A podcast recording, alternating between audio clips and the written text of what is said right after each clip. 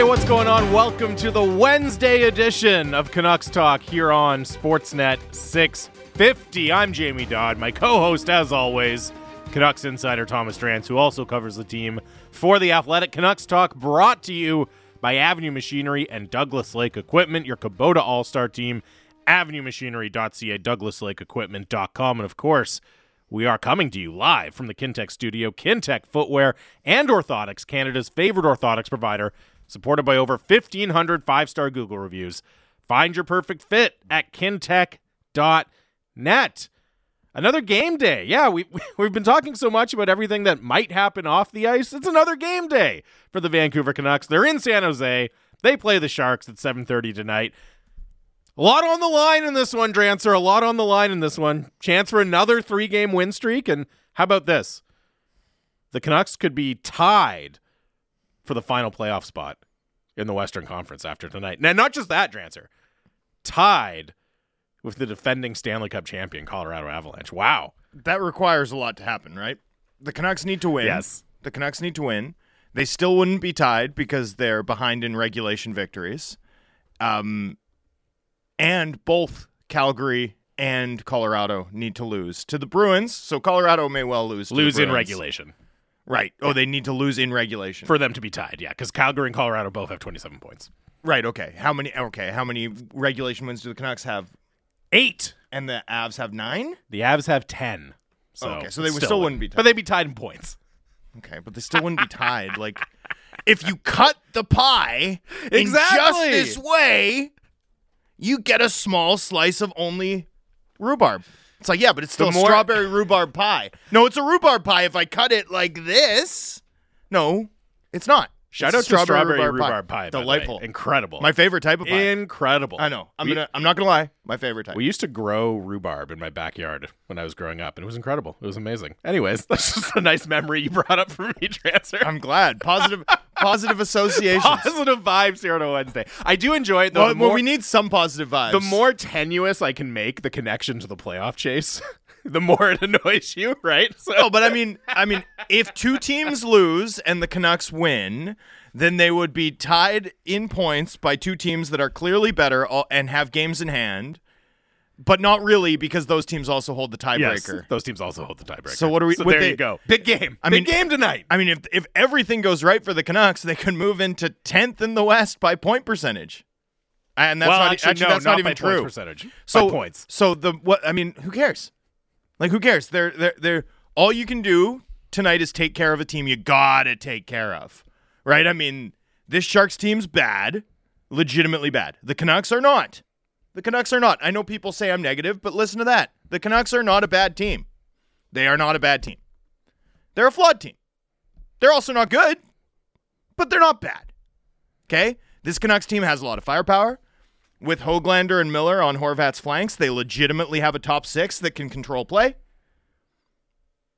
Yeah, there's some question marks on the back end. Yeah, there's some question Wait, marks in that. I'll be honest with you, I have significant questions about the bottom six. I think this team's depth. I don't know how this happens every year. Every year we come into the season and people like put the Canucks forward group on paper and are like, oh boy. And then you get to the meat of the season and it's like Sheldon Dries is your third line center. And yeah, I mean, it's not good. Like their depth is not good. It's fine. There's some players I like who are playing well. Curtis Lazar, Dakota Joshua, Nils Aman. I have time for all of them. Um, Connor Garland, it goes without saying, I like a lot. Kuzmenko, I like a lot. But like the, you look at that bottom six as a group, and it's like, what is it? Bottom ten? The depth Is it bottom ten? I don't know with Kuzmenko and Garland there. Maybe not in terms of talent, but Kuzmenko and Garland with Sheldon Dries in the middle. Like you know, all due respect to a guy who I think is a suitable sort of like 14th forward for an organization. Worked works hard. There's some skill there on the power play. Obviously, he's dominant in the American League. I don't even think he's a center in the NHL. I like if you were telling me that Dries is your uh, is a winger on your fourth line who brings like speed and energy and can maybe pitch in here and there, right? Like if you're talking about Dries, Joshua, Aman, I'm like, hey, that's a totally good fourth line. But if you're telling me Dries is a third line center, my cha- my tune changes, and I don't think that's unreasonable.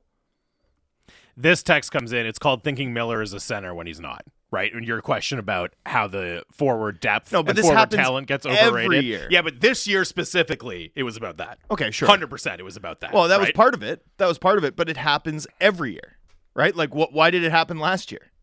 Yeah, I don't know. You know, like people were literally like, "This is the deepest the Canucks forward group has been since 2011." It's like, no, it's not. And then you go into the season, and it's like, you end up playing, you know, Alex Chiasson's playing top line minutes at the end of the year, and I, I don't know, Juho Lammikko's your third line center. I mean, things get m- muddy really fast. It seems every year with this team. Anyway, nonetheless, this Canucks team, imposing top six, power plays fastball. Some questions in net now, I think, without Demko. Some questions on the back end, obviously, although Bear has stabilized a fair bit, in my view, anyway. They're still going to beat the Sharks. They should. The Sharks have. I don't know if it's quietly or not quietly, but they have the second worst points percentage in the NHL Wow. after the Anaheim Ducks. It, it is quietly because they pl- they've played so They've played a ton of games, so they appear realize. on the standings page higher up than that. But if you do it by points percentage, it's very, very dire. Lower than Chicago, lower than Arizona, lower than Columbus, et cetera, et cetera. Canucks, by the way, minus 120 on the money line. So that is a fade from Vegas. That is a fade. Minus 120 against the San Jose Sharks? Whew. Well, look, I mean, we talked about it yesterday. They've played at home, and even you go back to the Sharks, yeah. they've played a bunch of not very good teams to basically draws to overtime. Oh, I think recently. It's, I think it's that Vegas is big fans of Thatcher Demko. You know, all the bookmakers, right? They're based in Las Vegas. They're they're Golden Knights fans. They saw the bubble. they're they're traumatized. Like all season, I've been like, man, the Canucks feel like they're getting a lot of respect here. The Canucks are getting a lot of respect here. I think the answer now that I see them getting faded, I like. I think minus one twenty. Loath as I am to say it, I think that's great value. Like I think that's great value. I think the Sharks are bad, outright bad, and I think the Canucks are just flawed. But what it tells me is that all of a sudden the flip without Demko from me being like, huh, feels like a lot of respect for the Canucks to wow, that's not nearly enough respect for the Canucks coincides with one person's departure, right? Uh, the bookmakers clearly big Demko believers. As this market should be, by the way, despite the fact that he's had a slow start. I will say the Sharks, if you look at some of the possession numbers, actually don't grade out as terribly as you might expect. Their goals for numbers at 5 on 5 are bad, but if you look at like sh- scoring chances, expected goals, shot attempts, they're actually better than the Canucks in those categories. Now, No, take no, that no. with a grain of salt. No, no, no. They've got so here's what they've got. They've got some interesting defensemen, right? You've got Karlsson, who's obviously throwing fireballs. You've got a top line that controls play really well in in Hertl and Meier.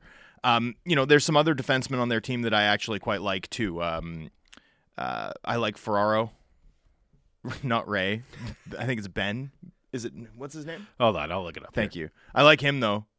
Um, Mario, Mario Yes. Ferraro. Yes. Um, I, I, they- they've got some nice pieces. The Sharks' profile is one of those teams that's like you're playing structurally sound, but you don't have a pointy end on your weapon. You know, you're like you're like playing with a club as opposed to a spear. So you can't puncture opponents as efficiently as they can puncture you. The Canucks are kind of the opposite, right? They're like a, a bl- like a dagger, right? They're like all pointy end. The Sharks are playing like good structural hockey, but don't can't finish. Their goaltending's not great, although Reimer's playing really well. So you sort of end up like the the the Leafs in the Babcock year, the first Babcock year where they ended up getting Auston Matthews, were like this, right? Where it's hmm. like every game they give you an honest effort, every game they're in it late, you know, and then they lose because they don't have they have too many guys. They have too many Noah Gregor types. Who, by the way, again, I like Noah Gregor a lot. That must have hurt. That must have hurt to say that. Well, you know what I'm saying. yes. They I have do. too many guys who you would not be able to pick out as a member of the Sharks versus a member of the Phillies rotation. And so you end up like this. Now, the th- good thing for the Sharks is graft some elite talent onto a group that plays structurally sound and you can begin to take off pretty fast.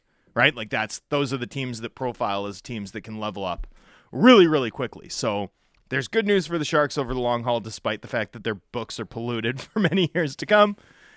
However, tonight, I think they're overmatched against a Canucks team that's just going to be able to pick apart their goaltending um, and their defense, even if the Sharks outshoot them.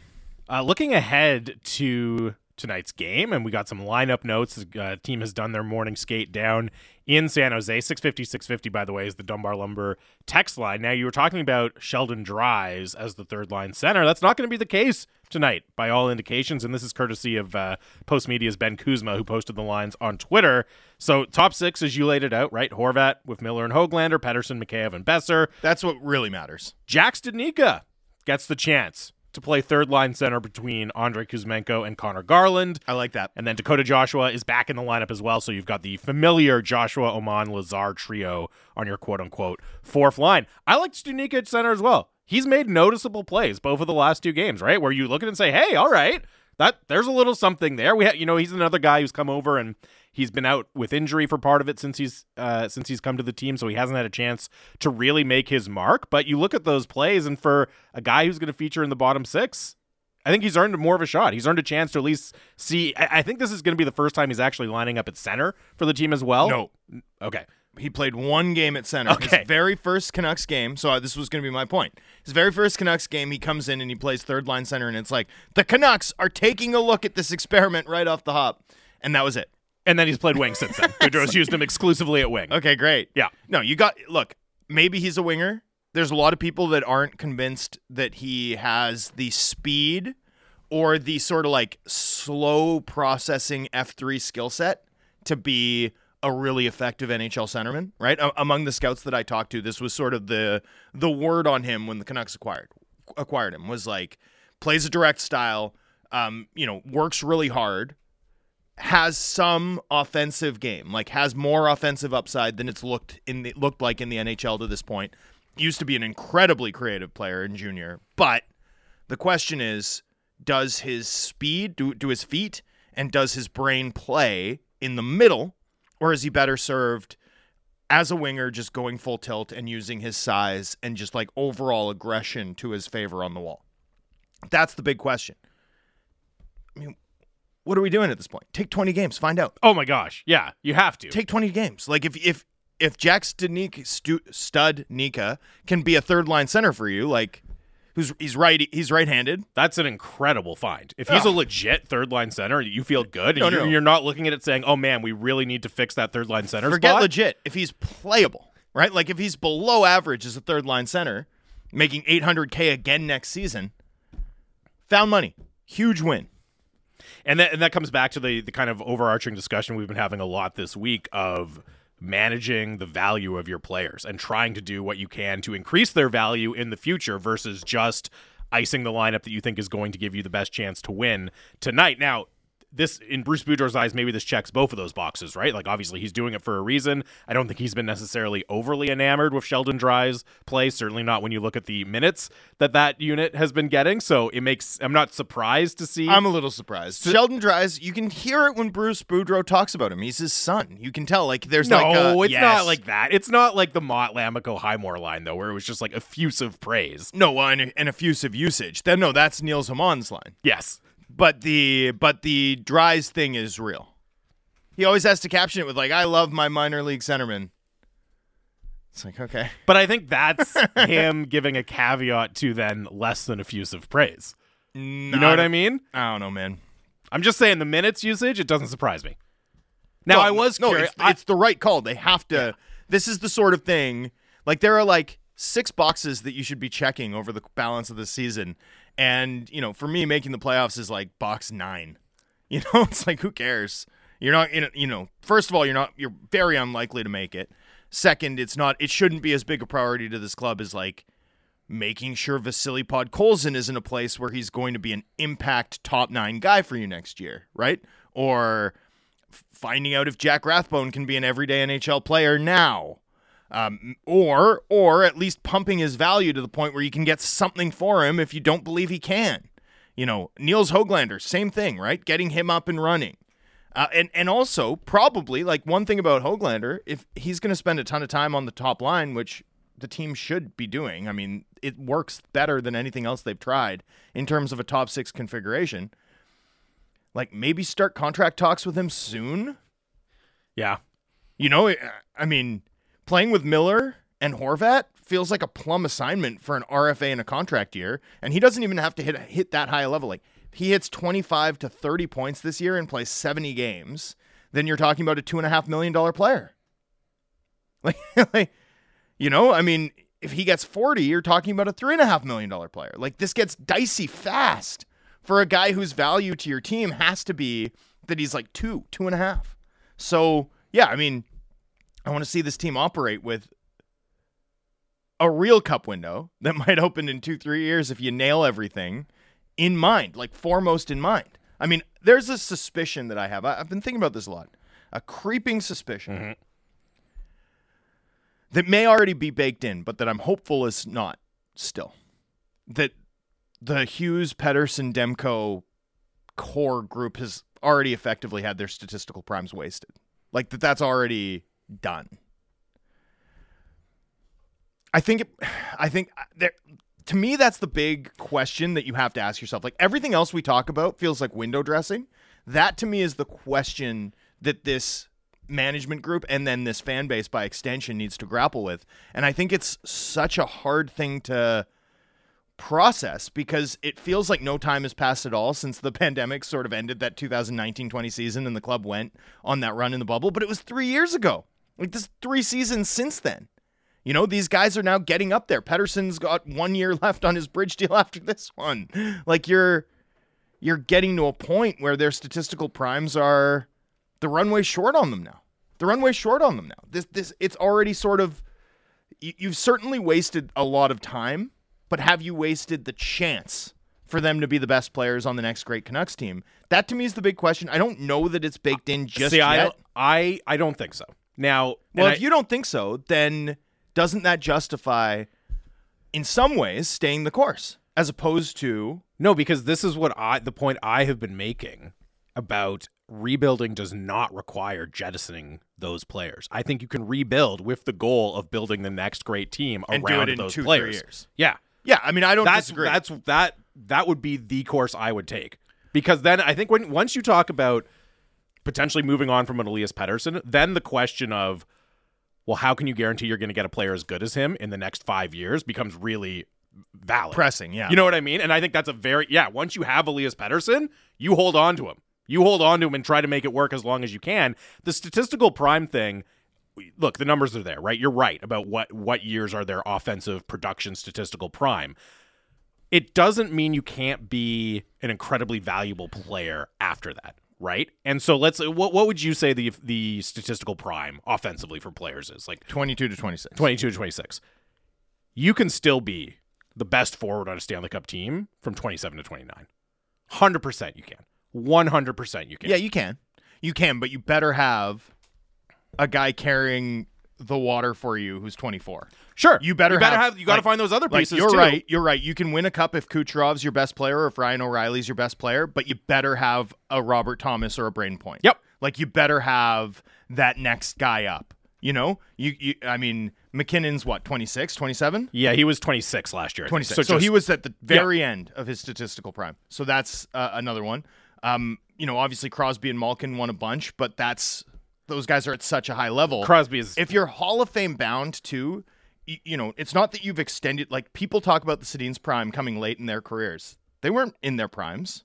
They just had extended primes because of how great they were. They hit higher heights after their statistical prime had ended because of how, partly because of how great they were, but partly also because the teams that they were on in their statistical prime underused them and weren't good enough to play their game. And that's also we should point out here. We're when you talk about statistical prime, that's the aggregate of Aggregate. basically every player. No, obviously there's always going to be fluctuations. Like guys who peak at different times, guys who peak early, Yep. guys who peak late. guys or guys who extend and get better. I mean, Bo Horvat's scoring this year at the age of 27 is a really interesting example for me, particularly because it's the culmination of sort of 3 years where his shooting percentage has gone up. Like we're now at a point where Bo Horvat's been well above his career shooting levels for like 150 games now. So, do I think Bo Horvat's going to end the year shooting 20%? No. Do I think he's going to end the year shooting like 15, like 16, something like, two that. standard deviations above his career shooting clip? I do. And you know why? Horvat Horvat might be outside his statistical prime, but he's a guy with an elite work rate. He's a guy who thinks really long and hard about his craft and has put in a ton of work to get better, and that's and that's paying off. But not that that type of work rate is the exception. It's that pulling it off sustainably is the oh, exception. Oh, it's really hard to do, and because you're also you're putting in that work to get better, but you're fighting. Y- your body is getting older at the same time, right? So you have to not just get a little bit better, you have to get enough better to offset the physical decline that happens and all the uh, the wear and tear that comes on your body playing hockey. But looking at Elias Pettersson, so he just turned 24, right? This is his age 24 season. and he's on pace for 100 points. That could be his best statistical season of his career. That could be this high watermark for point Oh. production. It could 100 points. There's no doubt about it. Easily. No doubt about it. But having said that, What a waste. if in I agree, if in three Painful. years he's an 85 point player and still elite as a two way play driver, a, a defensive, uh, an elite defensive center, a penalty killer, all that, well, that can still be the best player on a Stanley Cup team, right? He can still be extremely impactful. It's not. It, it it's probably not going to be at you know scoring 110 points because you know this statistical prime is a real phenomenon. What you're talking about, but I don't think it means he can't be the guy on a Stanley Cup. team. Okay. And when you talk about you know okay, if you have Kucherov or Ryan O'Reilly, you need the the next wave of guys. That's why it's so important to start the process now, Right. so you get those next waves of wave of guys that can support so that Elias Pettersson, that can support Quinn Hughes, Right. when they're on, you know, getting closer to 30. Well, especially because what's Oliver Ekman-Larsson going to look like that season, right? At 34 and JT Miller at 32, right? And I mean, that's Yeah. that's sort of You got to find ways to offset that, too. That's sort of why this organization's short term approach, right? Their desperation to make the playoffs every year uh, has sort of harmed their long term prospects, right? I, I don't think that's a novel take or even a hot one. It's a lukewarm at best. So, yeah, I mean, for me, that's the key question you got to ask yourself, right? Is have has this project centered around these three guys in particular already been wasted? And if the answer is no, as you say, and I think you make a compelling case, right? Like, Yeah. I want to be very clear.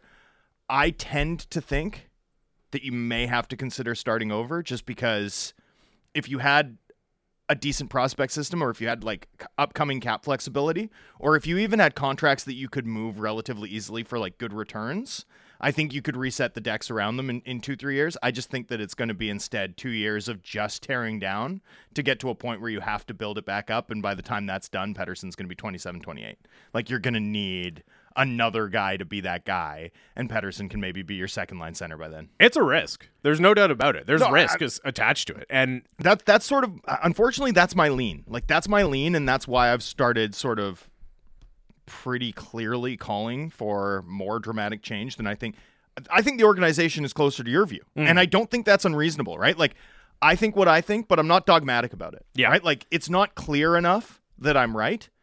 Uh, for me to be like pounding the table the way I did about trading Luke Schenn yesterday. Like this is one where people can reasonably disagree, in my view. Um, but I also think my view of it shouldn't like. I'm sure some people who who would agree with you would think my view's so extreme as to be not taken seriously, and they that's incorrect. Like this is a real question that this organization should be asking themselves based on the narrow fjord they've navigated their, this cruiser, this ship of state into. Like, do they have room to turn around? Is a re- very reasonable question based on the raw geometry of the facts. well, and that's why, you know, we've gotten pushback when we've talked about a rebuild from people about, well, are you wasting your more years of Elias Pettersson and Quinn Hughes? To me, it's about maximizing Well- from this point on the potential they have. It's right? like- it's like- about starting the process to put a legit team around them. Yeah, you don't want to you don't want to waste prime years of Quinn Hughes and Elias. Pettersson's primes. That would be annoying. yeah, it sure would. It sure would. Agreed. let's let's stop doing that. Let's Please. really try to stop doing that. That again, I don't think it's you shouldn't look at it as giving up on that core. You should look at it as doing right by them. Like finally starting to try to do right by them and say, "Okay, we're going to do it for real. We're going to give you a chance to be the best player on on a Stanley Cup contending team here." And I just think you have to take certain again, maybe as you said, maybe it's not extreme, maybe it's not radical. I, I think it's getting close to there. Like when you talk about Bo Horvat, that's a pretty radical move to me what do you mean? trading Bo Horvat. That's a pretty extreme move. Even though he's a pending UFA, that's still an ex- extreme move. Extending him is a is an extreme move. No, I don't mean extreme as in a pejorative sense. I just mean it's like outside the normal course of business for an NHL team. Well, sure. You know Players I like mean? Bo Horvat don't usually hit unrestricted free agency. So we you ha- definitely haven't seen a center of that quality move as a rental in the last seven years. Like I can't think of the last time No, a center of that quality got moved at the deadline. absolutely not. Th- those players don't move. No. So it's again, I to me that's a pretty extreme move. It's not a complete teardown. It's not a scorched earth teardown, but it's, It's a step back. It's it is absolutely a step back, which is something you got to do. So I agree with I agree with that part. I mean, I don't. Or do you? Oh, step back, yeah, No, no, hundred but, but do you have to trade Bo Horvat?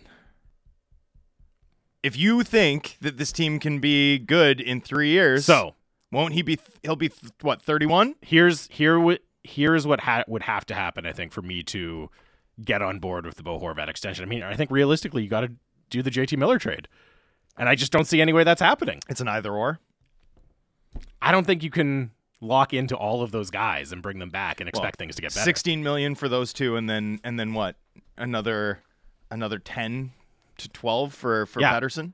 If he's a hundred point player, those extension talks are going to be So eye popping, like like Ren and Stimpy level eye popping. yeah, like I agree with you. There's a chance that if the cap sheet was cleaner, you could sign Bo Horvat and have him be a real contributor to whatever, you know, the quote unquote next great Canucks team. It's just the cap sheet is not clean. It's not even close to clean. And you're not just forfeiting the cap space that you're giving to Bo Horvat, you're also forfeiting whatever return you're going to get back No, from the-. So I just the, the, the cap sheet is encased in cement like a nuclear zone, you know, like uh, like the like the lands around the nuclear plant in Chernobyl.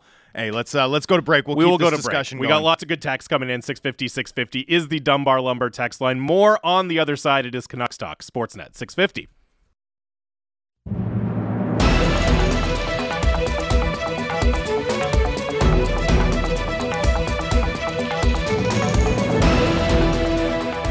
Welcome back to Canucks Talk here on Sportsnet 650 on a Canucks game day. Jamie Dodd, Thomas Drance live from the Kintec studio. 650 650 is the Dunbar Lumber text line.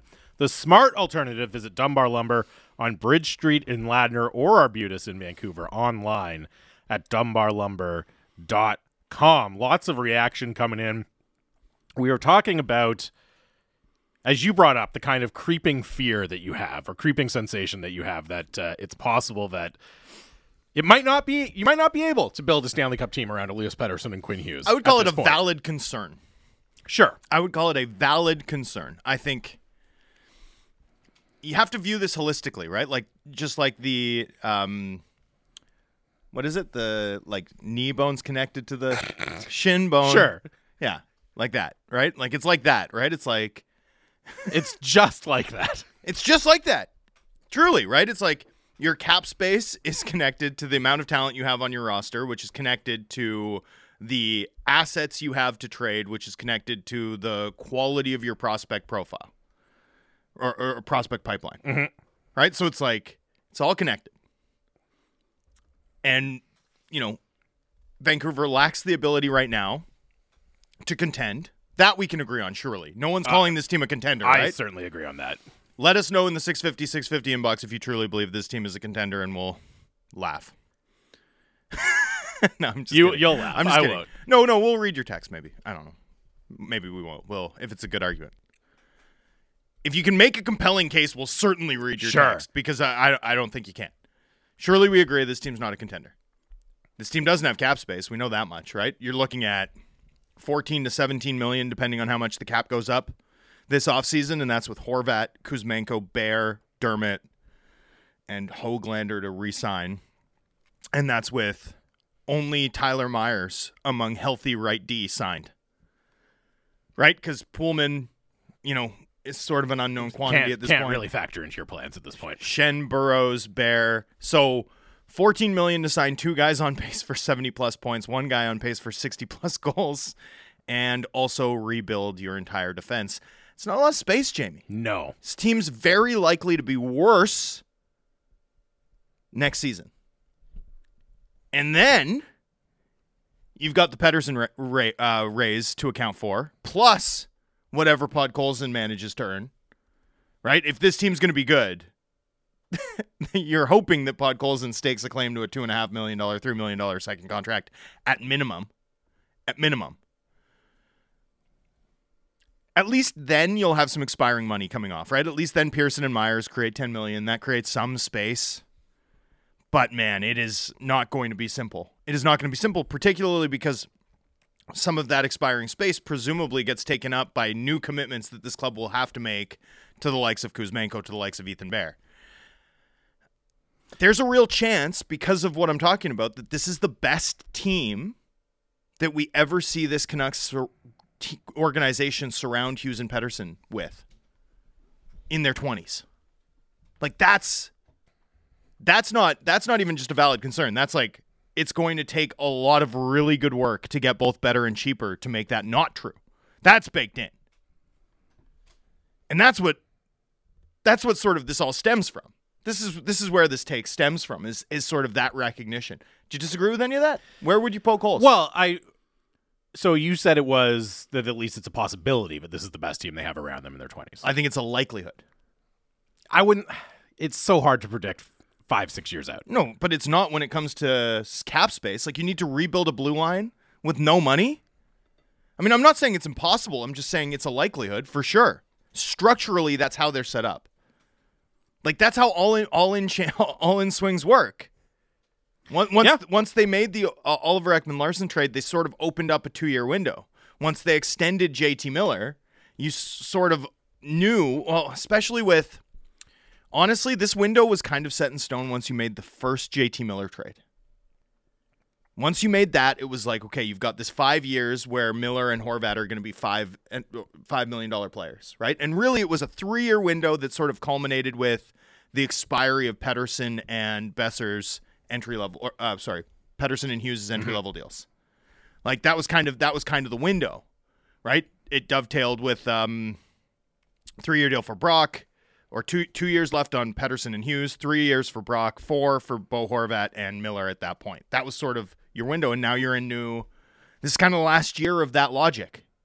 That's kind of this is the last year where you add four guys, PP one guys, you know, regular thirty goal scoring potential guys, making, you know, an amount you can live with, right? Seven or less, and next year that logic flips, and then the year after it gets even steeper. I, I don't know, man. Like, That's tough. It's I'm a not- bad spot. I'm not trying to do the like I'm not trying to do the like global warming alarm bell ringing, but this is where this team is at. I think it's really important we grapple with it honestly. I hope the organization is grappling with it honestly. Cuz this is the problem. There's a lot of good texts coming in with sarcastic answers to your make an argument that the Canucks are a Oh, I love contender. it. Let's do that. Let's So, do that. uh, Let's see which one Scor- upsets me. Scorpion Rider. No, they're not going to upset you. They're just funny. Scorpion Rider texted in. This team is absolutely a contender for most likely to make Drance do primal scream therapy every day for two hours. You did debut your uh, "I'm a I'm a wild animal in a tie" take Yeah. yesterday, That's how I feel. just like Donkey Kong banging your chest, Yeah, absolutely. like like, yelling about the cap. like Chris Zahn in White Lotus. yeah, or sorry, Zahn. Gregg Zaun. Greg's on. Uh, this one comes in. Steve Zahn. Gregg Zaun's the baseball announcer. Greg's on, yes, former uh, baseball analyst. Right, Uh, excuse me. Dan in Fort St. John. The Canucks are a contender, not for the Cup, not for Bedard, probably not for the playoffs, but definitely a contender to draft 12 to 15 overall. Hey, hey, there's some good players who could go in the 12 to 15 Eerily range. similar. Ryan and Penticton text in. The Canucks are absolutely a contender, a contender for the early 2010s Calgary Flames, stuck in purgatory place in the standings, doomed to mediocrity by consistently finishing 15th to 20th in the NHL. That's from Ryan and Penticton. It's a pretty good analogy, So, actually. uh, those came in like simultaneously almost. Okay. almost identical points. Almost identical pretty points. good analogy. Hey, look, drafting 12 to 15th, it's not good. It's not good, but hey, this is such a good draft class. You'll still get an exciting player. Ideally, you'd you'd find a way to draft like in the top five and have another pick, right? That would be nice. because like you know Zach Benson. Zach Benson could fall, right? He's like he doesn't have high end hands or spe- or feet. Like his speed's not great, so people, you know, there's a chance if you're if you're a five foot nine guy whose speed is not a separator and whose you know, hands are not the strength of their game. Like there's a real chance you profile like a guy who could fall. That would be a tremendous error. A tremendous error. This is a genius level player. This guy sees the ice a little bit like Elias Pettersson, right? Like in terms of he's the best player on the best team in the dub Mm. in his draft year, right? He is a high end penalty killer in the dub at 17. He is a genius, a genius at every at, at in every phase of the game. If he drops and you have an extra pick in the teens, like you are laughing. This is an Abbotsford kid, by the way. And the other the other guy to keep in mind for late in the first uh, is Andrew Cristall. Cristall. I don't know. I need to figure out how to pronounce his We name. just do Cristal. It's more fun. It is more fun. more It's fun to drink. say Cristal. anyway, that, I mean, look, he's uh Kelowna WHL, but he's a Vancouver kid. Family's longtime Canucks season ticket holders. Let's go. Huge Canucks fan. Good buddies with Bedard. And offensive zone anyway. Like he doesn't have the shot, he doesn't have the feet. He doesn't have the impact. He doesn't make the impact in transition, but in terms of like raw offensive instincts, it's probably him number 2 among all players in the Wow. number 2 or number 3 among all players in the draft class. Like guy's a wizard. Absolute wizard. I like it. There you go. I love the the specific focus on lower mainland kids as well in the You- scouting report. You have to. It's not. It's not just me. Like I used to make fun of the like draft a good big Western Canadian kid, but it's like right now the skill coming out of the Lower Mainland is like extraordinarily high. Like Vancouver's going to produce three top picks, three first round picks this year, including the first overall, the best first overall in about five six years. Right. This is two years after having another fifth overall pick in Kent Johnson. Right. And all of these kids profile in exactly the way that you know, I- I'm always enamored with, which is like massive ceiling, super skilled, could be extremely special if they hit type players. And then next year, they're going to have the inside track to have another first overall and clearly going to have another top five player from the lower mainland. Also a forward, also high end skilled. I mean, it's. I used to make fun of it. I used to make fun of the like draft Western Yeah, yeah, Canadian yeah. kids nativism. But right now, the skill coming out of the lower mainland is just some of the best in the hockey world. This is a great text. A five foot nine guy who's not fast sounds like a Canuck already. he is lucky you're not his agent. That's like, pretty good. Doesn't have great foot speed. Doesn't have great hands. doesn't really affect the game in transition. Uh, no, that wasn't Benson. Benson affects the Okay, game in okay. transition. He's a genius, dude. I'm telling you. Any if if he goes any lower than seven, every team that passes on him will regret it. I have not. I have not. Th- there's this become this ritual at 650, right? Where at certain point in the year, You start talking about the draft. you have to start talking about the draft, and you got to okay. Oh, I'm- call up your draft guys. They're coming on the show. Sorry, the but- season's done. We're but, there. But this year we've kind of secretly been doing it. Like all of this season is unfolding against the backdrop of Connor Bedard, in my opinion. Bedard looms like Mount Fromme above this season. What? Sure. He's from Lynn Valley. Good local reference, bro. Oh, imagine. Great. Every, everyone knows your local references are sick. Thanks, man. Um, I haven't I haven't dug in. I obviously know Connor Bedard, Fantilli, Michkov, now all you need. Carlsson, but well, no, I'm going to need more than that because the Canucks aren't going to be picking there. so I will in fact need to dig into the 10 to 15 range. I think you're probably right. Although you could, yeah. I mean, you're right. Yes. Uh, I wanted to read a couple of texts before we move on from the, the Pettersson Hughes discussion. This one from Yash in Mount Pleasant. If Pettersson has passed his statistical prime after this year, how can we justify paying him 10 million plus on a long-term deal? And related to that, this text unsigned comes in. The problem with not tearing it down now is that there's likely to be no surplus value on Pettersson and negative contract value for Horvat and Miller 3 years from now. To win a cup, you need surplus value on players uh, example of the Tampa Bridge deals, MacKinnon at half price, etc. Where does our surplus value come in three years? Hughes and Demko, if they have surplus value, it'll likely be canceled out uh, by Horvat and Miller's decline.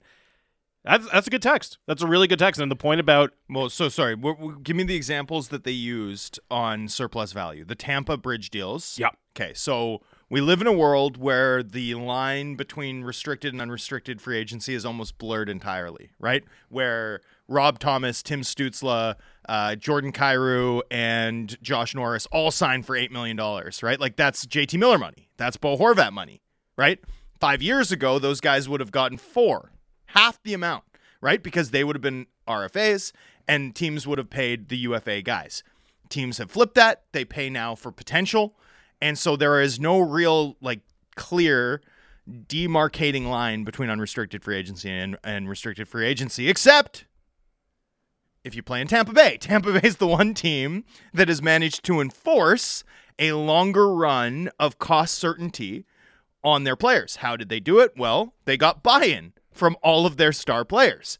Started with Stamkos and Hedman. I think the key moment was when Stamkos went and flirted with all the other teams, including the mayor of Toronto and, and the executives from Canadian Tire and obviously Lou Lamoriello, and then decided, nah, nah, No, thank you. and within 48 hours, Hedman was done. And later that summer, they got the Kucherov bridge deal done. And then they were locked in. Like that was the key moment where Tampa Bay managed to, not unlike what the Canucks did with the Sedins, play brinksmanship with your absolute best, right?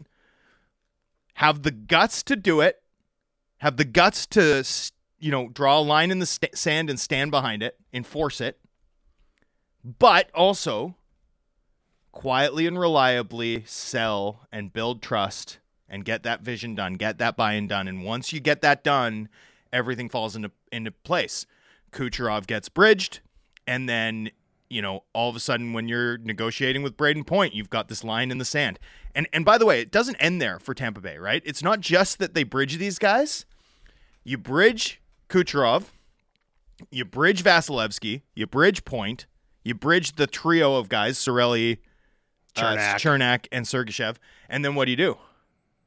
The day they become eligible, You give them long-term extensions. long, and they all get it. yeah. So it's like you're not saying no. We're not doing the long-term deal now. You're not maximizing your value now. You're saying not yet. And there's a clear trust, like a covenant between organization and this group of players that has allowed Tampa Bay in a world where the lines between restricted and unrestricted free agency have completely blurred, that allows Tampa Bay to rely on 6 years of cost certainty in a league where everyone else, 31 other teams, get 3. That is a durable competitive advantage that can allow you to go to the Stanley Cup final three years in a row. It ain't easy to set it up. But what's so tragic is that we had it here. Like who I bet you anything, if you ask Yzerman, who'd you model the way hmm. you've done business on, he'd say Vancouver. How sad is that? How sad is it? It's like he did it better he had more patience from the organization to do it better. And now this is like one of the toughest cap situations in the league. But I guarantee you, I guarantee you, if if Yzerman or Brisebois are like, "Hey, how'd you figure out how to do this? What were you thinking? Like, what was what was the model?" I bet you they'd say, "Ah, what the what the what Vancouver did in 2008, 2009." It's interesting to think about how that might impact uh, Dylan Larkin negotiations this offseason as well. That's a bit of a tangent. No, no, no. what- it's what fascinating. popped mind. It's fascinating Yeah. and has implications for the Canucks because Larkin's status will impact Bo Horvat Absolutely. significantly. And yeah, you're right. The Larkin deal is going to require like you know, first of all, Lar- does Larkin got rid of Kurt Overhardt? Couldn't tell you off the top of my head. Yeah, Larkin. So Larkin had Kurt Overhardt, who we all know is you know Scott Boras like in terms of his his method of fighting for players. I think he has CAA now. I'd have to I'd have to double check that though. And he has CAA or Newport like everybody else. anyway, uh, yeah, could that go down to the wire based on Yzerman? I should talk to Max Bultman. That's actually a fascinating thing to think about. Anyway, MacKinnon is the other one. This one also is an, a regrettable opportunity cost for the Canucks because why was MacKinnon's deal so efficient? Because he had a downturn after his great rookie season. Because he sucked. He struggled. He sucked. Uh, he didn't suck. Obviously, it's Nathan MacKinnon. No, he struggled. He didn't. He didn't continue to improve, or at least not based on the counting stats. He had a couple down years. Yeah. No, and, and I, I'd say the two way stuff was even more concerning. There were like legitimate hockey people questioning his intelligence. Okay. Can you think of another team that had a star center who maybe had a down year right before his contract expired? Yep. If only. If only you can take advantage of those opportunities rather than commit your cap space to Oliver Ekman Larson, Conor Garland, and Jason Dickinson. Seems like that would be advisable, right? That would have been a good thing to do. You'd be having a very different conversation. Very different conversations You, you know right who, now. You know who managed to do it? The New Jersey Devils. The moment that Jack Hughes deal got done, I was calling it the new MacKinnon deal. And yep, it is a That- durable. That's going to be a durable. So, how do you like? There's multiple ways to create a competitive advantage cap wise. The Tampa Bay way requires like 10 years of extraordinary discipline, which which by the way is the best way to do it. The other way is to seize on the opportunities when they present themselves. The Canucks already failed on that that, right? Like this is the to bring this back full circle. This is the other part of the like wrist bones connected to the forearm bone or whatever thing. I don't actually know the song. I should look up the song before I reference it, eh? Eh, whatever. Who cares? This is this is like me being like, yeah, Mardi Gras in my life is the lyric from Mambo number 5. It's like, no it's not. You're an idiot. All right. Um sorry. to bring this all back, one of the other things that the Canucks lack here and one of the reasons that this is baked in in my view is the cost certainty thing. You also don't have cost certainty on some of your best players. And you have no there is no mechanism to grind them down and get them to take less. Because no one's it hasn't happened. Everyone's everyone gets their raise and that's fine. The players fight for it. They deserve it. You you can't point to the culture, the success, anything like that, right? The internal cap structure. No. There's no leverage to try to now institute that kind of process, right? That discipline that you're talking about. And so you're in a position where you basically have to either your choices are pay Elias Pettersson 10, 10 and a half, 11 for 8 years if you want him to stick around. And we have people we have people texting in, you know, uh, who says Pettersson will even want to sign here. That's Britt and Coquitlam. Who knows? But if you're if you're able to make an offer like that, I think you, there's at least a very very good chance that you're able to get that deal done. But those are your choices. Your choices are either sign a contract that has a lot of risk and as the an earlier texture points out might not have a ton of surplus value because that's the going rate for a player like Elias Pettersson. Or you're giving up on a player like Elias Pettersson. And it's really hard to win a trade if Elias Pettersson is the guy going the other way. Well, this is the last thing is this is why I've always, you know, advocated dogmatically and and extremely strongly for for long-term second contracts, right? Like I think bridge contracts for elite players are the worst bets in hockey. Like I think there's nothing worse than it. And the worst part about it for me too is they're one of those things that people can't see clearly. Like Jason Robertson, what value for the Stars? The bill comes due. The bill comes due and it sucks. Mm-hmm. And guess what? It's going to come for Vancouver with Elias Pettersson. And when it does, they're going to be paying him through the age of what? He's going to be he's 24 now. Yeah. He's going to be 26. You're going to sign for 8 years if you're able to keep him. So you're getting him you're getting his age 33 and 34 seasons at top dollar 2 as opposed to getting him 22 through 29 the way you could have. The the uh, just looking at New Jersey right now. Oh, they're Jack set up Hughes so well. And Nico Hischier, 21 and 23 combined just over 15 million for the next 4 seasons after this one. Yeah. Well, Phenomenal. And if they'd if they'd only got it done with Bratt too, you would be losing it. But Bratt's going to make money. All of that said, as good as Brat has been, they're going to be able to point to Hughes. Right? We can't pay you more than Jack. Yep. Or if we do, it's going to be like 500k more in in in in concordance with sort of the cap rising. Right? You remember you remember like uh, Bieksa making 500k more. Have you uh, you remember uh, Bieksa was on it was uh it was the Vancast. Bieksa was on the Vancast after free agency talking about I don't I don't listen. fair enough. That's sorry, I'm joking. No, no, I'm no, it's fine, it's fine. He was on the Vancast after free agency open, and we were talking about him eschewing free agency to sign with the Canucks after the 2011 Yeah. Stanley Cup final. And because the cap had gone up, they offered him 500k more than his partner Dan Hamhuis. Right? They said it was the same amount, but it's like this is you know it's an inflationary. It's the same amount, but you're making 500k more for inflationary reasons. What was Bieksa's reaction before signing the contract? He called his partner to make sure it was okay. Obviously, Dan Hamhuis is like, dude, I'm stoked you're sticking around. but that's the point, right? Like, that's what happens when you have cap sanity internally, when you're able to impose that sort of cap structure on a group. That's what this club has lacked. And by the way, that's not on Rutherford and company. You know, it's it like I don't know that Oh, you're, no. you're You, you're not. You're never going to be able to put the genie back in the bottle with this group. You got to work with what you have. They they came into a certain situation. It's their job to make the best of it. But yeah, we, let's be very clear. We're not blaming this current management No, no, no. for any of this uh, situation. They don't have a magic wand. They don't have a time machine. Uh, Locutus of Borg texts in. Technically, the scaphoid and the lunate are the two bones which actually articulate with the radius and ulna to form the wrist joint. You know I'm into this. I'm not sure how this affects the Horvat extension. That's Locutus of Borg. Fantastic Hey, text. Well, let's hope at no point it does. Yes, absolutely. Praying, praying that it does not affect the Horvat extension. 650, 650 is the Dunbar Lumber text line. Keep your thoughts coming in. Second hour up next. It is Canucks Talk, Sportsnet 650.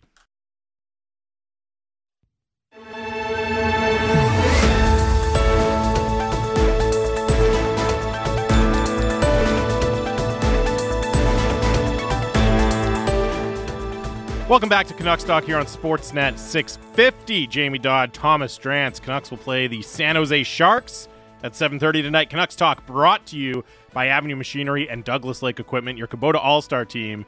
AvenueMachinery.ca, DouglasLakeEquipment.com. Speaking of machinery, did you try Mr. Scooty? I haven't yet. I have not yet. New courses tonight, though. Ooh, New courses tonight for all you MK8 fans. New courses this evening. It's a big night in my household. We're gonna have to do like um, After the after the game's done, I'm a, a Canucks Talk get together where it's like Mario Kart 8 and strawberry rhubarb pie, and Yo. then a, and then a screening of Airbud.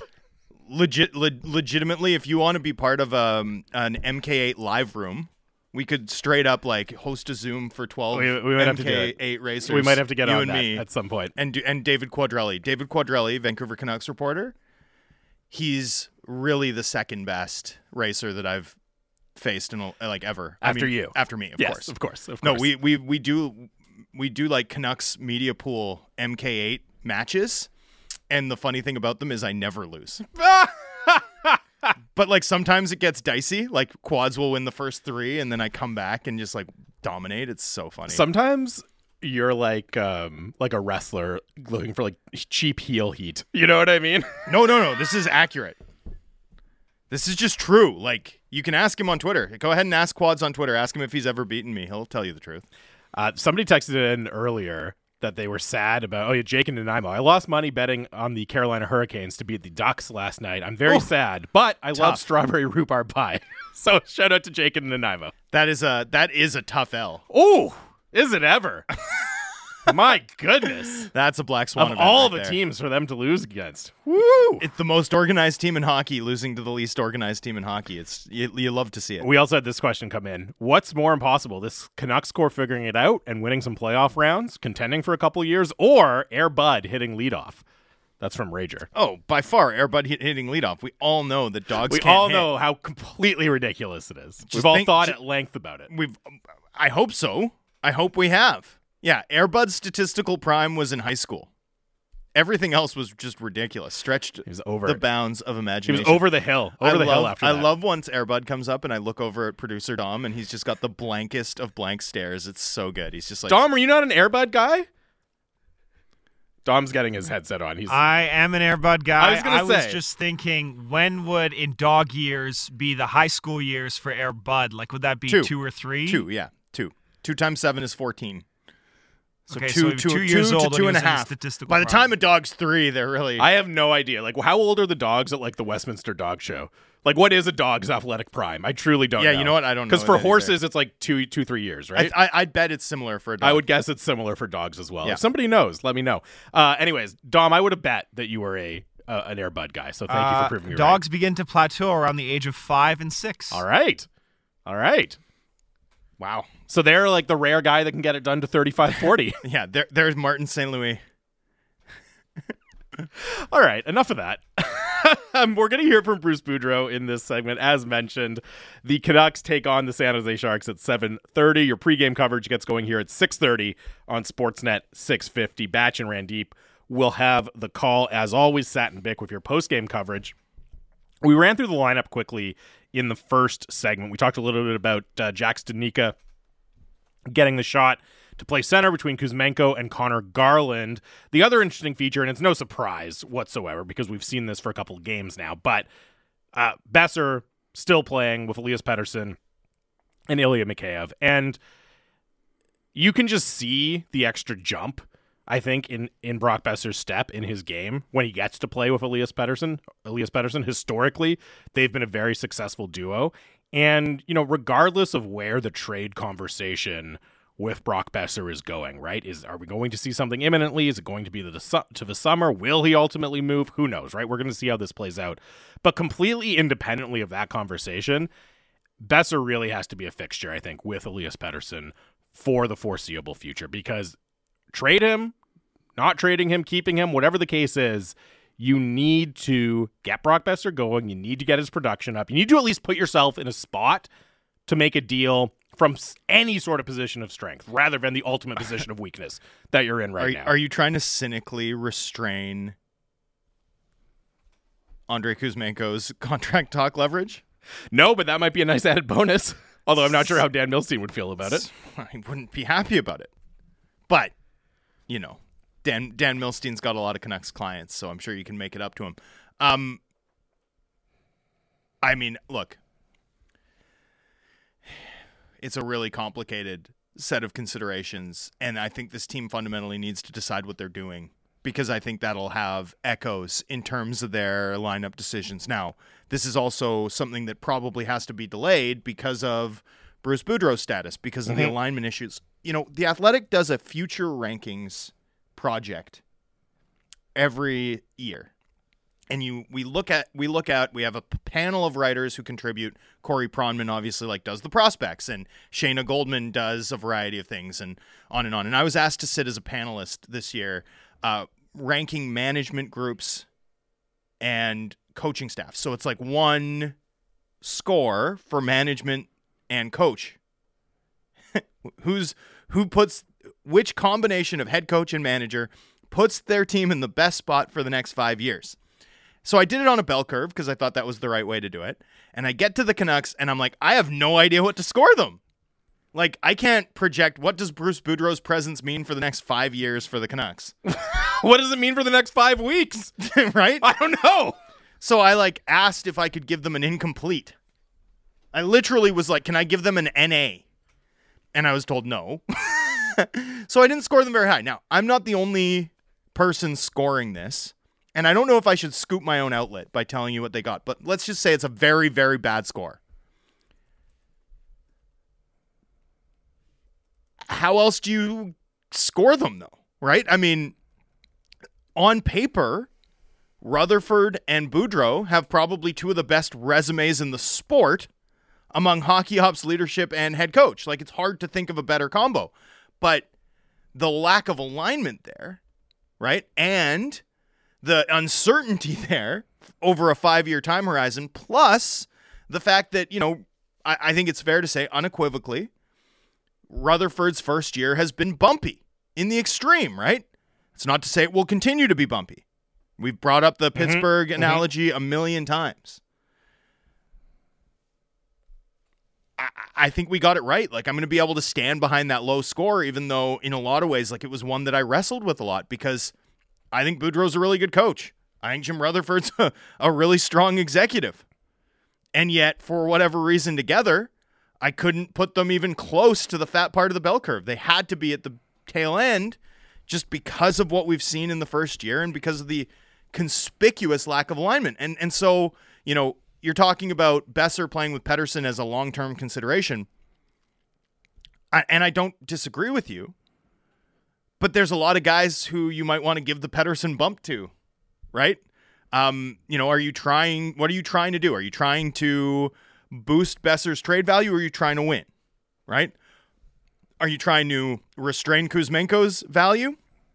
Are you trying to get Nils Hoglander and Vasily Podkolzin adept and up and running as impactful middle nine for or like top nine forwards? Like what what are you trying to achieve? Because the one thing Pettersson is clearly doing is creating an environment where everyone else succeeds yep. or looks a lot better. You can throw Conor Garland in that mix, right? Right. Oh, 100%. And yet and and really he's the only guy on this team capable of just like his presence alone elevates everybody, right? Bo Horvat can help you win a matchup. Bo Horvat and JT Miller have helped create that environment a little bit, particularly with Nils Hoglander giving that line some nitrous.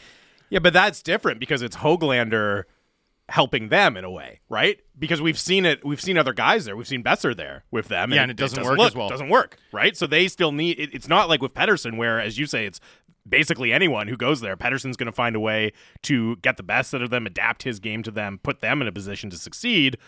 Horvat and Miller, with the right combination, can be a really good line, but it's it's not just plug and play with any other guy you have in the lineup, right? No, it's not. No, it's not. You're you're right. So, you know, you can use that to your advantage. I mean, we talked about this a little bit with Quinn Hughes, right? Like, we're really at risk, I think, of Quinn Hughes' defense partner being like what Bo Horvat's wingers were were through his mm. statistical prime. Remember, like until Tanner Pearson came to town, it was like just this rotating cast of guys, most of whom are no longer in the league. You know, and it was like, when will they find? Or remember Jarome Iginla's centerman? Oh, Jerome yeah. Centerman. That was a fun one. Like where an organization like when do we get to that point with Quinn Hughes? I mean, I know we all love Luke Schenn, but at some point, you know, Tanev was a perfect fit, and then since then it's been what? Um, we had some Tucker Poolman.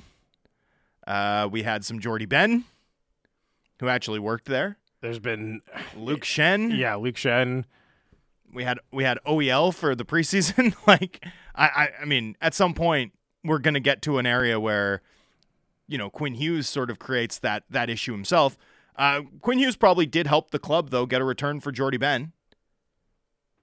I wouldn't be shocked if he could help the club max their return for Luke Schenn. And, and Well, as he's we going talked to. about, uh, he's going to. And as we talked about, you know, you can maybe even do it twice if you go Schenn and then Burrows. But at some point too, you're you're gonna want to you're gonna want someone who like brings something. You're gonna want an Alex Burrows, right? Like the thing about Alex Burrows, if you look at the Twins, did the Twins need Alex Burrows to be great? No. Did Alex Burrows make the Twins greater? Yes. His defensive impact on that line was always through the roof, right? Like the Canucks would cycle through other guys, Hansen, Samuelsson, Pyatt, on and on. The difference with Burrows was that all of a sudden the Canucks had a totally different defensive gear with their top line on the ice and and outscored the opposition by like 100 Yeah. 5 on 5 goals over a 3-year stretch when they were the best in the league. And Burrows is just such an incredibly intelligent player that he was able to figure out how to complement the Sedins in the best possible Yeah. way. He Just- had he had that smarts that not every player has. despite having almost none of the natural skills that people Yep. would have thought would work with the Twins. He had the brain to do it, and that turns out to be he was a good hockey player. That turns out to be the most important thing. So, anyway, we were talking about Pettersson and, and how you and what wingers should play with well, him. and we were also talking about Hughes, and and your your analogy was you need to find the Alex Burrows for Quinn Hughes, right? Like you need to find the guy who doesn't just prevent mistakes, doesn't just kind of tread water there, but actually raises the ceiling for that pairing a little bit, rather than just raising the floor. If you're trying to win games in the here and now, Pettersson's line mates, I think, based on what we've seen this season, should be Kuzmenko and Mikheyev. Okay? If you're trying to repair a relationship with Brock Boeser and or showcase him, right? This is one where perhaps management and Bruce Boudreau are, are aligned. You play him with Pettersson, right? And then then Boeser goes with Pettersson. Um, you know that for me, that's sort of future versus present. For me, the best the best forward line that the Canucks could put with Pettersson right now, based on what we've seen this season, I don't even think it's hard to figure out. Kuzmenko has had a Burrows type impact, and not defensive impact, but like Kuzmenko has added fuel to Pettersson, right? For the most part, whoever's played with Pettersson has benefited. Kuzmenko benefits Pettersson in a way that almost no other winger that the Canucks have played with him through this point in the season, small sample, has. So for me anyway, that would be the line. Like if you want to if you want to play your absolute best line, that's it. I do think in my view. I do think Mikheyev has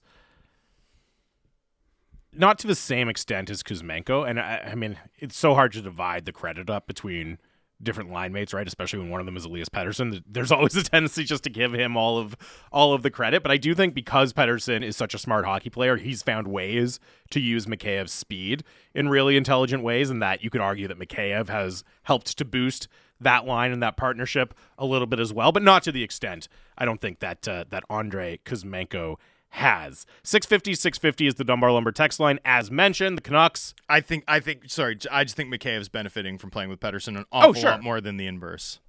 Sure, but I would say the same thing about Kuzmenko. I wouldn't. I think I think Kuzmenko. I mean, we saw the other game Like Oh, he's really good. He's a, he's he's really smart. I mean, Really I think I think Kuzmenko's driving offense regardless of where he is at this point. That's what he looks like to me anyway. He's he's driving things through the neutral zone regardless of where he is. Um, Mikheyev's not scoring on another line, in my opinion. That's probably true. He's not getting those. He's not getting the setups he's getting from Elias No on another line. 650, 650 is the Dunbar Lumber text line. As mentioned, the Canucks play the San Jose Sharks tonight in San Jose. Here is Canucks head coach Bruce Boudreau speaking before the game. I saw Studnicka in the middle this morning. Yeah, well, he's a natural centerman, and we have to give him reps at it to to get better. You know, so we'll see see how that. What are you hoping to see from him? Because he does he does move well. Well, you know, he sneakily gets you um, chances. I mean, uh, before he got hurt, you know, I mean, he'd scored a goal, and then his first game back, he uh, um, had that good opportunity that the goal called back because he made a good offensive play. He made a good offensive play for the, the goal last game. So I mean, the the the book on him is he's he's got an offensive mind, and he just uh, hasn't really had the opportunity to do it uh, on a regular basis since junior. for a team that's really struggling on its last road trip, uh, the Sharks have are getting an amazing season from Karlsson. I know you touched on this before, but how do you control a guy like that, or are you is it is this uh, just an awareness when he's on the ice? What, what do you have to do to contain him tonight, Bruce? Look, you never control a superstar like that, uh, but you try to maintain that the the damage is as little as possible. And I mean, he's got a great read on when to jump into the play, when to shoot the puck, when to what open spaces to go to. But you're right, we need the awareness every time he's on the ice of where he is, and it's you know usually the left winger's responsibility. So uh, we'll make them resp- we'll make them cognizant of that fact tonight, and that's what we did the last time against them. And I thought we held them pretty good. So hopefully it'll work out again. You you had to really you're running on fumes the last time you were in here. You had that amazing three game road trip, and you got a team that's coming off such a bad trip. I mean, this is this a danger game? Well, it's every play, every game we play. It's sort of like as you know, lately it's. Uh, uh, but I mean, uh, the games they played, if you look at it, I mean, uh, the scores were close. They were competitive in every game. They should have beat Toronto. I mean, but uh, um, uh, we know we're in for a tough battle. We know they're uh, historically good at home, even though their home record isn't that good this year. And knowing that they've lost the last couple, uh, they're going to be uh, more than ready to jump in and, and get back on the winning track today. Garland scored that goal to get you going Monday night. Looked like the guy who had 19 goals last year. I asked him this morning, did you change your stick? You change your blade? Are you superstitious when you're going through such a long drought? He said, no, I just play. And I try to play hard and I try to score. Do you, do you admire, is there a level of admiration for a guy who kind of gets it on that level that it's about just sticking with the process because eventually if you do, you're Well, gonna- if you you're gonna get believe, off the schneid. if you believe in yourself, that's what you do. Like I mean, if you think that oh, the wrong stick today, then all of a sudden you're looking at superstitions that eventually, uh, you know, get you get you down and uh, it doesn't succeed. So, I mean, he's got the right attitude. He's a, a hard-working guy, and when he gets mad on the ice, he's he's really good. Did he try to do too much at some points though? He like he seemed to overhandle the puck. I think he's trying, trying- trying to so hard to make something happen. And it, when when you're in a slump, I mean, um, you try to make the perfect play, you know. And we've all gone through it, going through it so many times. Don't want to remember it, but I mean, and instead of getting back to the basics of just shooting pucks and going to the net, and then having one maybe bounce off your leg or something, and then that gets you going. I mean, this was a. Uh, I've seen him score on that kind of breakaway before, and hopefully, that's all you need to get, uh, you know, get going on the other on, on the right foot. I mean, you've got Bo with 20 goals. Petey's leading your team in scoring, but if you need everybody, and I just think that you know Garland just getting off the schneid could be just another element that you really. Well, you know, need. all the good teams have. It's not a two-line No. team anymore, and it's not. It's not a three-line. You got your checking line. You get three gut lines that can score. That's uh, that's the sort sort of the formula for success, I think. That is Canucks head coach Bruce Boudreau speaking after the team skated down in San Jose. They'll face the Sharks at 7:30 tonight. Welcome back to Canucks Talk. How excited is Bruce for Studnicka, but- the third line center? Lower energy Oh my god. presser there from Bruce Boudreau compared to some of them we've heard from his time in No, but Vancouver. specifically on that subject, it was just like, well, we got to try it.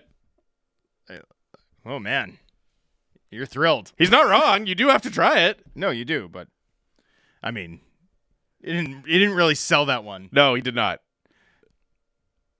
There's something there. I'm sorry, like I'm not saying that I know that. I sniff something there, in that if left to his druthers, I suspect Boudreau might have Sheldon Dries would be in the lineup. there. Yeah, and and look, management will always say coach gets to decide, but I'm sure they make their arguments. You know that d- coach gets to decide the lineup, But there's a lot of input. but you're going to give feedback about what you think if you strongly disagree, sometimes publicly.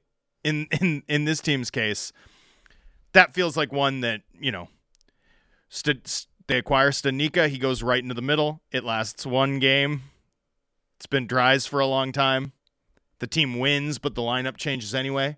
Something there. There's something Yeah, there. I'm just saying I'm just saying that one none of that passes my sniff test. I will say, if you'd been looking at it and thinking, okay, Joshua's coming back, who's going to come out of the lineup? Studnicka would have been the obvious candidate. He did score last game, so that makes it a little more difficult. But uh, you're right, I think, to wonder if there might be a little bit more there for, on the uh, on the Jack Studnicka front. more than wonder. Because especially, I mean, I know you've reported that some of the trades they might be looking to execute might be about, you know, maybe the coach plays this guy a little too much, and we would like to remove that possibility. There obviously is, and you know, we get people texting in about the Stillman thing. I think that one at this point we can say Bruce Boudreau prefers Riley Stillman to Kyle Burroughs in the lineup. I don't even think you even need to go to the management side of things for the Riley Stillman decision, and Stillman will be in the lineup again tonight, just based on the what, we've heard Boudreau have to say on that matter. There's always this speculation, but uh, as you've reported, I mean, management obviously disagrees pretty strongly with some of the lineup decisions that Boudreau makes on occasion. On occasion. Yeah. Yeah, Yeah, no, I mean that's fair to say. So I think it's fair to wonder to look at this one and wonder if what exactly is leading to uh, Studnicka getting the chance. Having Yeah, said that, I think look, it's clearly the right decision. I don't know exactly I don't know all of them. I don't know all of them. no, I don't know any of them to be told. Like, I mean, I, I hear third hand accounts or second hand accounts, or you know, I, I talk to enough people to I think have a decent sense of some of what various characters think within the within the front office. But how? I mean, explain to me Nils Hoglander's usage. Like, can you explain to me Nils Hoglander's usage this season? no, not really. I sure can't. Can you explain to me Vasily Podkolzin's usage this season? That one I almost can more Okay. because he hasn't necessarily had the highs of usage that Nils Hoglander has had. You know what I mean? He's actually been better though. Sure, but it's coaches. It's not always a perfect. Hey, this guy's been better than this guy, so he's going to get more ice time. That's not always how it works. Kuzmenko, Pettersson, Podkolzin is like one of the best lines that we've seen play 25 ish minutes together this season. Mikheyev comes back. I understand preferring Mikheyev in that spot to some extent, but also like if you've got a 21 year old playing like that without the bottom line, like you know maybe give him a little more time. But see, to me, that's what makes it relatively easy to explain is that we've heard Boudreau emphasize the bottom line thing, even with young players. So I can I can understand where it's coming from. As much as we know he likes Podkolzin, he spoke glowingly of Podkolzin on plenty of occasions. He's also been a guy who's been upfront about, hey, there has to be a bottom line, there has to be production. I'm not saying it's right; it doesn't make it right, but it's it's easy for me to understand what was going on there. There's a lot of guys with limited bottom line who've been in the lineup every game. Yep. anyway, um, you know, you, uh, you can understand why there'd be frustration with some of those decisions, right? I don't think it's like I think Boudreau's a really good coach. No, and- there have been some there have been some decisions that I find frustrating. And I think we should also point out disagreements over lineup decisions. 32 out of 32 teams, right? Between front office and, and coach. Like, that's always going to come up, even if you have maximum alignment. No, no, of course it is. Come on. There's always going to be disagreements at the margins in the course of a season. I'm not saying they all have the same amount of them or the same intensity, but there's always going to be these back and forths and these dis- and these conversations and arguments. to some extent, to some extent, but not. I mean, you know, disagreements. I think is a strong word to use there. Fair. You know, like Conversations, arguments. Let's put um, it that way. differing views. Sure. Perhaps I'd agree with Sure. that. Okay. Uh, 650, 650, Dunbar Lumber text line. Get your thoughts and any questions you have. I had a good text in about uh, Quinn Hughes earlier. I want to double back and talk about that a little bit. Any other anything else that's on your mind about the Canucks? Hit us up again. 650, 650 is the Dunbar Lumber text line. Final segment of the show coming up here on Sportsnet 650.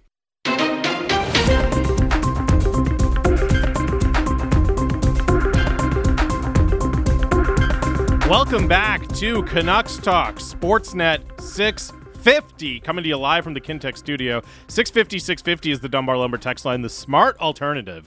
Visit Dunbar Lumber on Bridge Street in Ladner or Arbutus in Vancouver online at dunbarlumber.com. We have a late breaking guest announcement. Our pal Jeff Marek, host of the Jeff Marek Show and also the 32 Thoughts podcast, and also a fixture on Hockey Night in Canada, is going to join us momentarily here. We'll get his thoughts on some of the stories around the Canucks right now. Before we get to Marek, I again want to tell you about Food Bank Friday. Sportsnet 650 is teamed up with the Greater Vancouver Food Bank for Food Bank Friday. The virtual fundraiser for the food bank is December 16th from 6 a.m. to 6 p.m.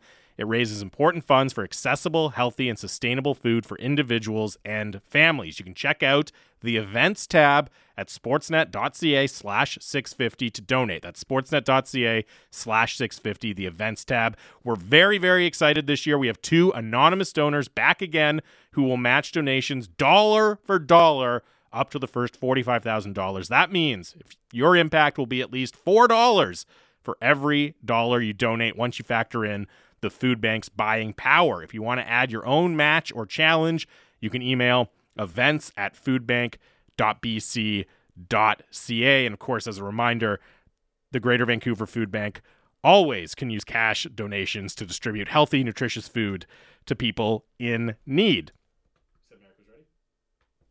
Now joining us on Canucks Talk, our pal, uh, host of the Jeff Marek Show and the 32 Thoughts podcast, along with Elliot Friedman. He is Jeff Marek. Jeff, thanks for doing this. I know it's a, a very busy day for you. We're really happy to have you on the line. How are you? Uh, I'm doing well. Just leaving uh, an interview with Todd McLellan, the uh, the head coach of the Los Angeles Kings. So that's why that's why uh, you got me a little bit later today. But uh, I appreciate you guys making time. How are you doing today? We're doing well. How's Todd McLellan doing?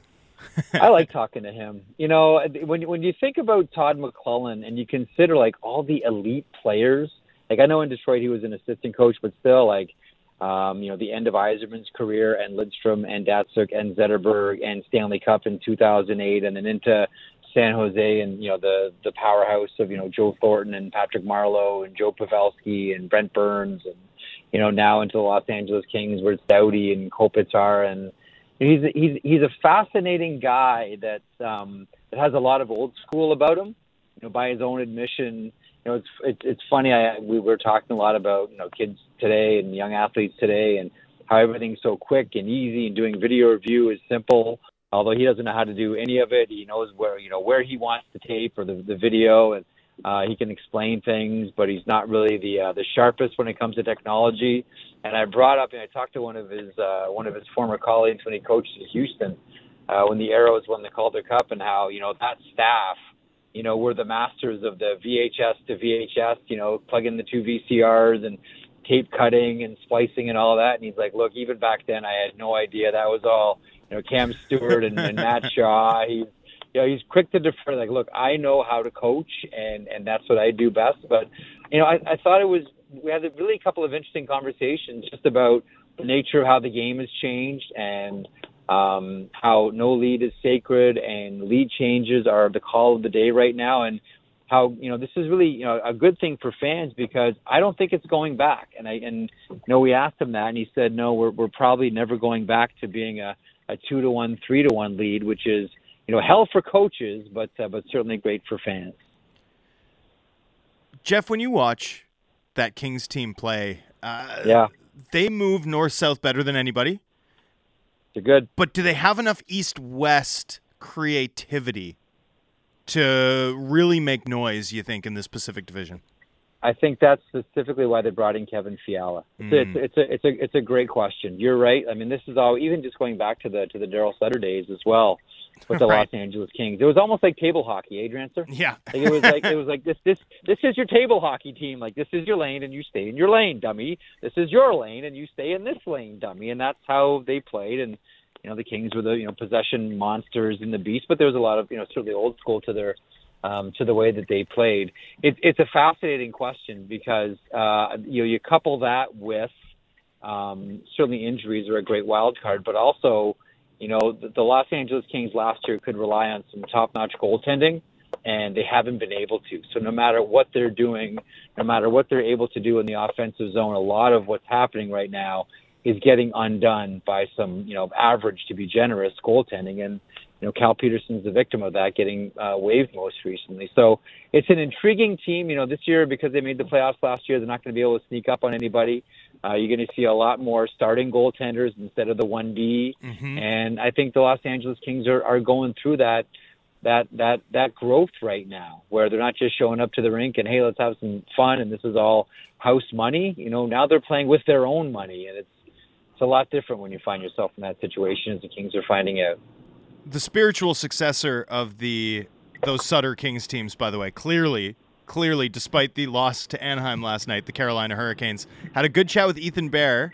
He he oh, told oh, yeah. he told me he told me uh, he told me Rod Brind'Amour refers to it as stress hockey. That's what they play, stress hockey.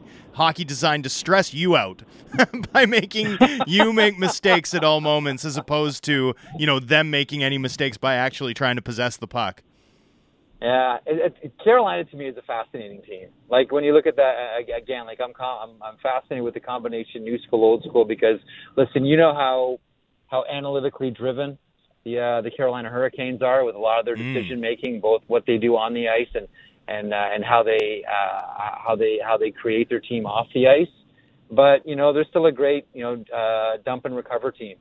yeah. You know that old you you have to you know, you have to you own the blue line. You know, the blue lines are yours. You know, uh, you know, protect on exits, and um, you know, the, you know, the all your entries have to be carried. And man, Brind'Amour has this team playing almost this ideal combination of, you know, if you're going to challenge us at the blue line, we're going to dump it in and we're going to retrieve it. Like last time I checked, they were the number one dump in team, the number one retrieval team. Like I think that's where this this game is evolving anyway, which is just you know, not so much stick to what the numbers say or stick to what your old school feel is, but more just react to what's there, mm. which bleeds into the other conversation, which is are we evolving then? And maybe we're seeing the lead with Carolina on this one of positionless hockey. We've talked about this for so long. Well, you line up this way at the at the draw, but then after that, like I don't care what position you play, you're first in the zone, you're the F1, and then there's the F2 and the F, etc. Like I, I think the game is evolving towards that anyhow. And I just think that a team like the Carolina Carolina Hurricanes are probably, you know, they're, they're the they're the ones that are leading the band and banging the drum more than anything else. Well, the other thing that strikes me about Carolina, Jeff, is okay, choose the way you're going to play, and then you got to make sure everyone that you're acquiring fits into that system. It's not mm-hmm. necessarily just about the most talented players, but it's about finding guys who can mm-hmm. match that identity that your organization is setting. And, you know, I mm-hmm. look at the Canucks and I think you could make the argument that they've kind of done the opposite, where there's lots of talent, but they don't all necessarily fit together in a coherent identity. And, you know, of course, we've heard Jim Rutherford's thoughts about the lack of structure and all that. But that's the other lesson I would take from Carolina is that commit to the way you're going to play and then make all yeah. of your decisions flowing from that commitment. You know, that that's interesting because one of the other things, and you see this in the way that they draft and the way that they trade for players as well and who they bring into the organization you know, there's a there's a strong belief it seems in Carolina of we're going to get highly skilled players, but not just players who have skill for skill's sake, but we want players that are able to adapt to different situations. And I really think that that's why they've stuck with a player like Martin Necas.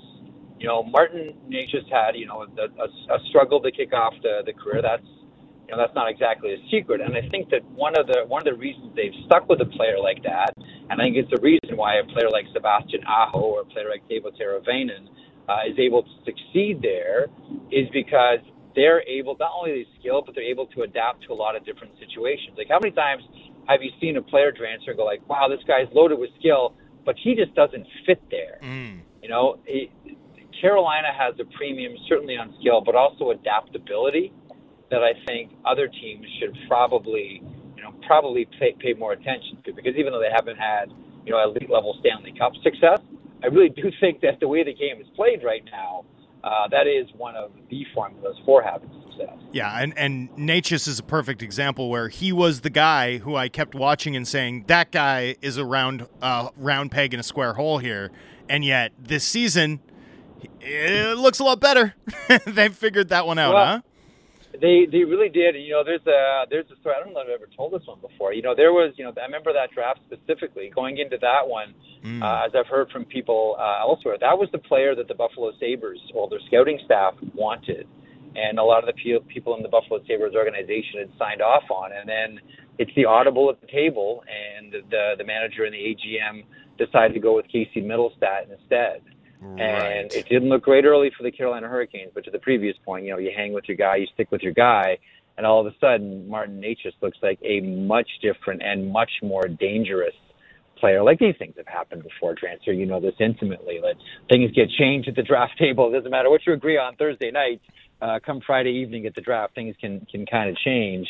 Um, and I think Martin Necas is probably the, the most recent and best example of that. I, I just want to I just want to tip you off. The next time you have Jason Bukala on, uh, it's not my story Yeah. to tell. So, but the next time you have Jason Bukala on, ask him ask him how mad he was in the second round in 2017. Just ask him. Just ask him. He'll know what I'm talking about. Was that Bjorkstrom? No, no, no. The the sorry, 2017. No, that was in Chicago. That was Heponiemi. But just ask oh, him. Just Current. Yeah, Alexi yeah. Heponiemi from Swifty. yeah. Okay. So- look, look up who went one pick ahead of him, and you'll uh, you'll have a good idea. But uh, but ask him. It's his story to tell. Okay, I'll pa- now. Did you hear him talk about how uh, the Cats had Alex Barkov at number one? No, but I'm I'm not I'm not shocked. Like that's how that's how because I know a lot of people. I shouldn't say a lot. I'm pretty sure that a lot of people were surprised in New Jersey when Florida when Dale Tallon went up there and said Aleksander Barkov over Seth Jones, Mm. Uh, who ended up going four, of course, as we know. But still, I think that was there. Him and Nathan MacKinnon were considered one two. But you know, Book says that uh, that uh, the Panthers were committed from from the hop. That uh, had they had the, the number one pick, they're taking Aleksander Barkov over Nathan MacKinnon. Good pick. See, this is uh, this is how we're going to keep you coming back on the show, Jeff. We're giving you Oh, interview dude, questions, this is cat, ideas. This is catnip for me and Drancer. Trust me. Like, this, this is all day stuff. We're giving you tips for your next show. Uh, in conversation with Jeff Marek here on Canucks Talk. And I, I do want to chat a little bit about uh, everything happening around the Canucks right now, Jeff. Because as you know, as you cover on, on your show and on your podcast, there's always Oh, something else. Always It's something been else. How, okay, and, and, and how many times have I started like the, the Marek show with a clip from from Bruce Boudreau oh, man. or from Jim Rutherford? It's the gift that keeps on giving, Well, speak. right? Like if you, if you cheer, cheer for players and cheer for storyline, uh, Vancouver's handing it to everybody this year. It's been great. speaking of Boudreau, okay, I, I Yeah. it's weird for me a little bit because I'm so used to being at the rink on a game day, right? And right now the game's in San Jose, I'm in studio. And so Yeah. we play this live clip from Boudreau and immediately my spider sense starts tingling and I'm reacting in real time like live on air the way that I would be at the rink where I'm like writing in my notebook like, you know, pick over this rock, see what what crawls out. So I want to set this up for you and then I want to play you this clip and Okay. and, and I, I want you to, you know, we'll show the audience how the sausage gets made. You let me know if you're my editor, what what, what Yeah. would you say to my hunch here? So the Canucks acquired Jack Studnicka from the Boston Bruins. He played one game at center, one game at center, and then immediately went to fourth line wing, got hurt for a bit, came back in the lineup. Canucks have been rolling with Sheldon Dries as a as a center between you know Boeser and Garland, Boeser and Kuzmenko, like a skilled line with Sheldon Dries on it. Today, all of a sudden, off on the back of a win, Studnicka is back at center. Bruce Boudreau was asked about it off the hop, and this is one where you know, in or at least I think I know that there's more to this story than than what meets the eye. I, I want to roll the clip and then get your reaction to Okay. it. Let's roll that. Studnicka in the middle this morning. Yeah, well, he's a natural centerman, and we have to give him reps at it to to get better. You know, so we'll see. We'll see how that goes. What are you hoping to see from him? Because he does he does move well. And Well, you know, he sneakily gets you um, chances. I mean, uh, before he got hurt, you know, I mean, he'd scored a goal, and then his first game back, he uh, um, had that good opportunity that the goal called back because he made a good offensive play. He made a good offensive play for the, the goal last game. So I mean, the the the book on him is he's he's got an offensive mind, and he just uh, hasn't really had the opportunity to do it uh, on a regular basis since junior. Do you think that's a coaching decision Bruce Boudreau is relishing making, I was just gonna say. So I'm saying, okay. So what what what what strands are gonna come at me with here? So it might be a combination of. So that was the Michael Di Pietro trade. Both players have the same agent, Darren Ferris. Right. What was the nature of the conversation uh, with Ferris and the Vancouver Canucks when the trade was consummated? I, I, I'm trying to like like it doesn't like he's not. He's not excited about it. It's a, it's, a- it's a really bad poker face from Bruce. He's Right? not- he's not he's not putting the lipstick on this one and smiling for the pics. Like, no, this this sounds very much. Again, I don't know, but if you say, "Hey, give me a talk radio answer right now," Yep. uh, the t- the talk radio answer is, "Yeah, that's it. Doesn't sound like a decision by the coach." Yes, Right? very, That was good. that was I, I just want to I just want to explain to like I have this reaction in real time. I'm sure everyone's like Drance is just being negative, but I like to bring in the objective guy with the league wide angle uh, the, and Mm. Be like, yeah, no, that makes sense to me too. that's it, it, I- it's just you know I like like it wasn't the biggest deal in the world, of course, No. but it was it, it was it was a deal, and when these things. You know, and we know that you know how how DiPietro had you know uh, said, listen, if there's no if there's no plan for me here, I'd like I'd like to move on, and right. um, I would imagine that you know in association with Quartexx, um, they work to make that happen um, for the Vancouver Canucks. And normally in these types, I shouldn't say normally, sometimes in these certain types of situations, um, not that necessarily players get promised you know guaranteed ice time, but at least a look or a shot at something. Again, I Mhm. this is just this is just my thought. This isn't me Of course. basing on, on any type of evidence. This is my belief. You know, sometimes things get discussed like, hey, and it wouldn't be past, you know, an agent to call and say, hey, when, when's my guy getting uh, getting his shot as per our conversation. Speaking of the league wide perspective on, on things, Marek, um, obviously the big story over the weekend around the Canucks was the Brock Boeser situation. And, you know, I, I, I just think about how Brock Boeser is viewed in Vancouver. And I think we probably tend to view the highs of his career, you know, more highly than a lot of people around the league, and maybe the lows of his career more lowly than a lot of people around the league. What's your sense of how the NHL as a whole views Brock Boeser, the player, at this stage of his career? I think there's a lot of sympathy for Brock Boeser. First of all, you know, as someone that's gone through, you know, when I was when I was young, when I was 16, I lost a parent, um, and I, you know, you look at you look at studies that have been done with athletes who have lost um, uh, significant family members or close family members. You know, initially there's a performance spike, and then there's a big drop, right right away, the big emotional drop. So when it comes to players that have, and this has been like this has been a drawn out process too, which you know I went through the same thing, and that, that I, you know, given given the choice, you, you want it to be sudden for your own for your own sense of healing, um, but players that have gone through this, I cut a lot of flack to, and I think reasonable people do the same thing. I don't think anyone looks at Brock Boeser this year and says that's Brock Boeser.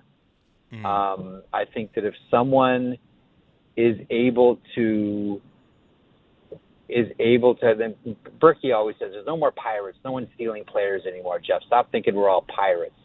Um, but if someone is able to do a deal for, for Brock Boeser now at a depressed price, I think they're they have the potential to, to get a real bargain here and get a real home run, specifically if you're a team that's in need of help on your power play.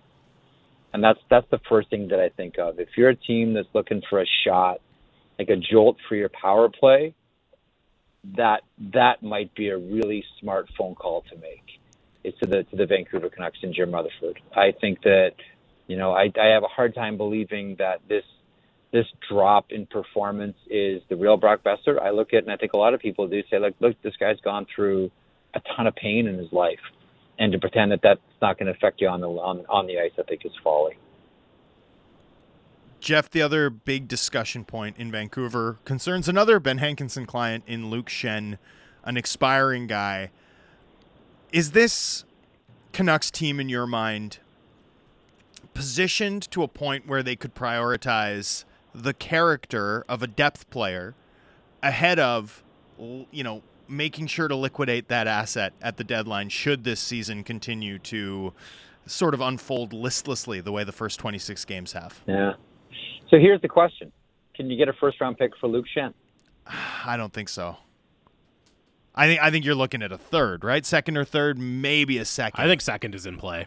Yeah, I don't know, things man. get things. I know, I know. What you, listen, I know, I understand it, but you know how goofy things get around trade deadline. Especially with right-handed defensemen who have cup rings in their past, right?